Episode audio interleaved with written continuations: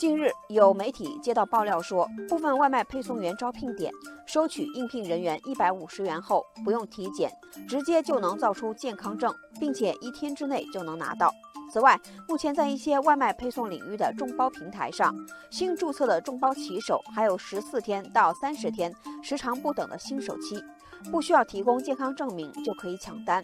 看到这样的消息，网友纷纷表示：食品安全无小事，即便是送餐员，也是这个链条上的一环。不严格要求，怎么能保证最终送到消费者手中的品质？网友闪耀说：“以往大家关注的焦点都在餐饮的制作环节，实际上运输过程也很重要。这期间的饮食安全保障必须依赖送餐员的努力。放松对他们的要求，就是放松对食物品质的管控。”网友叶未央也认为，虽然没有健康证的送餐员不一定有健康问题，但是考虑到庞大的送餐员基数，安全隐患依然不容忽视，不能因为一张健康证动摇了公众对外卖运输健康安全的信心。网友西窗风雨还说，实际上这个问题不仅仅存在于外卖行业，整个餐饮行业都有。正规合法的健康证可以说是餐饮业必须的营业执照，希望能好好整顿。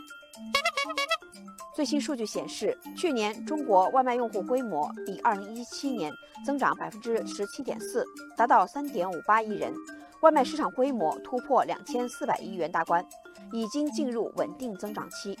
庞大的市场让各个平台都想分到最大的蛋糕，于是，在招聘人员商家的时候，一心求快，放松要求，健康证只是其中的一个问题，更可怕的是一些三无的商家。哦，no